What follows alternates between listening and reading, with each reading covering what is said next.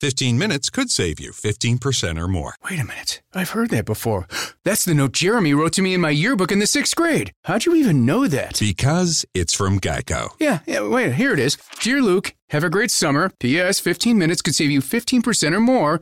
Love, Jeremy. Geico's had this tagline for years because we help save people money. So wait, you're saying Jeremy copied you?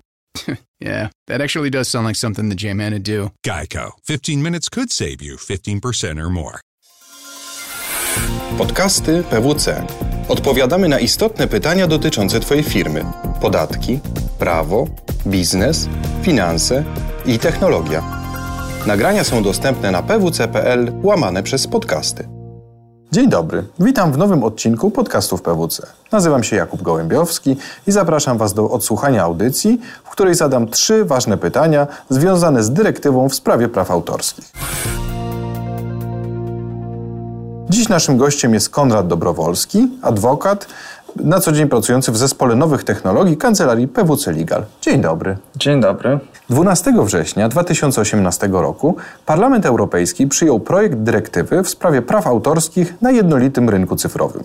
Celem dyrektywy jest harmonizacja przepisów na poziomie europejskim i doprowadzenie do tego, by odpowiadały one aktualnemu poziomowi rozwoju technologii. Rozwój technologiczny mediów, szczególnie w internecie, doprowadził bowiem do zmiany sposobu, w jaki tworzy się, produkuje, dystrybuuje i eksploatuje utwory i inne przedmioty objęte ochroną. Wokół nowych przepisów cały czas toczy się jednak dosyć burzliwa i ożywiona dyskusja, a dyrektywa jest przez niektórych nawet nazywana ACTA dwa. I po takim mocnym wstępie przechodzimy od razu do rozmowy. Konradzie, na czym polegają kontrowersje związane z dyrektywą i czy rzeczywiście grozi nam ograniczenie wolności internetu?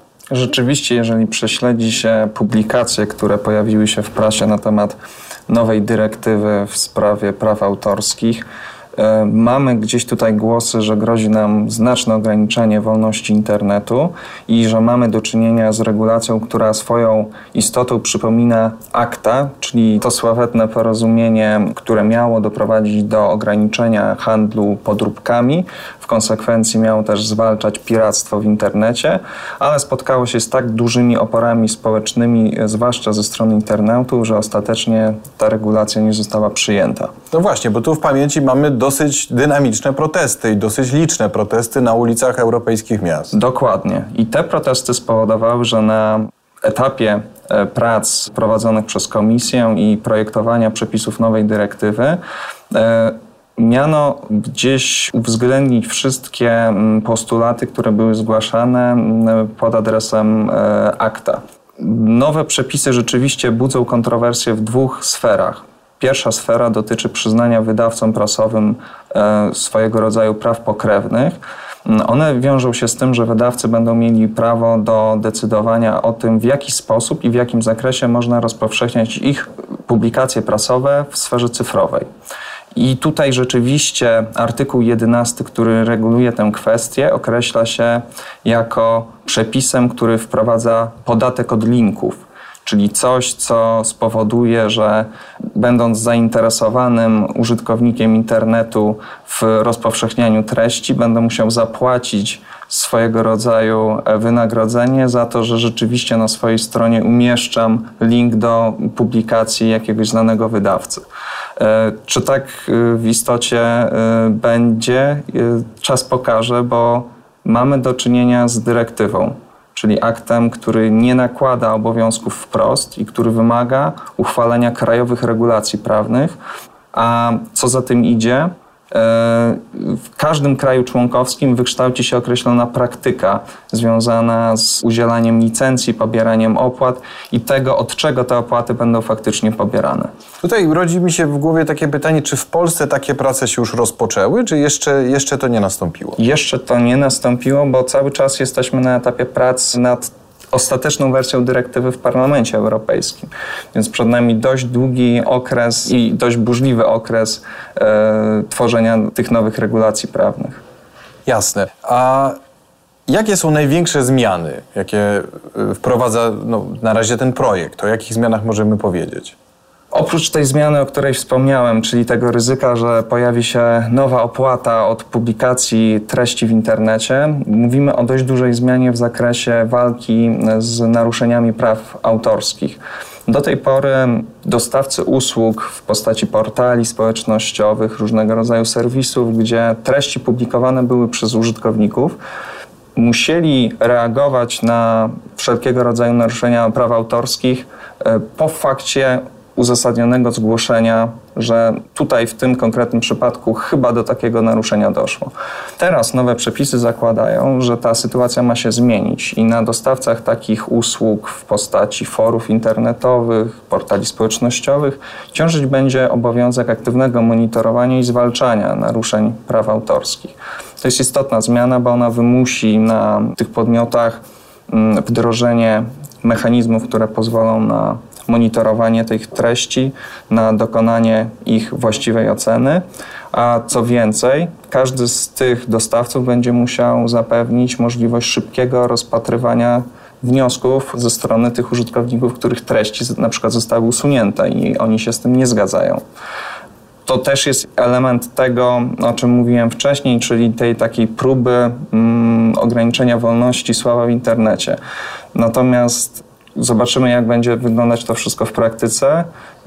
Wydaje się, że taka zmiana może mieć pozytywne aspekty, jeśli chodzi o ochronę praw autorskich i tego, że rzeczywiście autorzy będą skłonni publikować swoje treści w internecie, nie bojąc się, że tutaj poniosą jakąś stratę majątkową, że zainwestowali swój czas, swoje pieniądze w stworzenie czegoś, co później było kopiowane po całym internecie bez żadnej rekompensaty dla nich. W takim razie możemy powiedzieć o dwóch grupach, bo mamy z jednej strony zaniepokojonych internautów, a z drugiej strony twórców, dla których, jak rozumiem, ten projekt przynosi no, bardzo konkretne uregulowania, bardzo pożądane przez to środowisko. Czyli jakby mamy tutaj jednak też grupę usatysfakcjonowaną potencjalnie, dla której przyniesie to wymierne korzyści. Potencjalnie usatysfakcjonowani mogą czuć się też wydawcy, którzy gdzieś w projekcie dyrektywy mają mieć zagwarantowane prawo do uzyskania swojego rodzaju tantiemy za publikację ich treści. Rzeczywiście twórcy uzyskali szereg uprawnień, które dają im możliwość egzekwowania swoich praw i podpisywania korzystniejszych dla nich umów licencyjnych. I jeszcze jeden bardzo ciekawy, a pomijany w tych publikacjach prasowych, o których wspominałem na początku, aspekt dotyczy nowej zasady przejrzystego informowania o tym, jak rzeczywiście utwory, na które przenieśliśmy prawa autorskie albo na które udzieliliśmy licencji jako twórca, są wykorzystywane w rzeczywistości. Bardzo często zdarza się, że my przenosimy swoje prawa autorskie albo udzielamy licencji za określoną kwotę, a zyski, które faktycznie czerpie podmiot, który korzysta z naszego utworu, są nieporównywalnie, nieporównywalnie większe niż ten stosunek tego, co ten podmiot zapłacił twórcy. Dokładnie. Tutaj przepisy dyrektywy zakładają taki mechanizm przejrzystego informowania, to znaczy każdy z twórców będzie miał prawo uzyskać aktualną informację na temat zasad wykorzystania utworu i co więcej, nowy mechanizm dostosowania umów da prawo twórcy do domagania się zmiany tych warunków finansowych, na podstawie których doszło do udzielenia licencji albo przeniesienia praw. Super, w takim razie tak zarysowałeś mniej więcej tematykę i zarysowałeś, jakie zmiany mogą nas czekać. No to nasuwa się pytanie, co dalej i jak wygląda, jak będzie przebiegać ten proces legislacyjny i co nas w związku z tym czeka? Czekają nas jeszcze bardzo długie prace w samej Komisji, Parlamencie Europejskim, aby ten ostateczny tekst został uchwalony i przyjęty na poziomie Unii, a później każde z państw członkowskich niestety będzie musiało przygotować krajowe regulacje prawne, które przeniosą te postulaty dyrektywy na polski porządek prawny. No, w naszym przypadku będzie to na pewno łączyło się z koniecznością zmiany prawa autorskiego. Być może w jakim stopniu te regulacje wpłyną na ustawę o świadczeniu usług drogą elektroniczną, w tym kontekście, że dostawcy takich usług będą musieli monitorować ochronę praw autorskich na tego rodzaju serwisach, o których wspominałem wcześniej. I podejrzewam, że czeka nas bardzo ciekawy też aspekt związany z tym, że dyrektywa to nie tylko te kontrowersje, o których wspominałem, ale również bardzo duże pozytywne zmiany dla sektora oświaty w Polsce, bo tutaj warto wspomnieć, że instytucje naukowe, instytucje, które zajmują się ochroną dziedzictwa kulturowego, otrzymają mechanizmy i narzędzia do tego, aby inwestować w rozwój nowych technologii, które pozwolą na lepsze analizowanie różnego rodzaju trendów związanych chociażby z tym, jak się zmieniał nasz język, analizowania różnego rodzaju informacji, które są chronione prawami autorskimi pod kątem rozwijania nowoczesnych technologii, inwestowania w programy, które pozwolą na lepsze zarządzanie procesem edukacji w szkołach.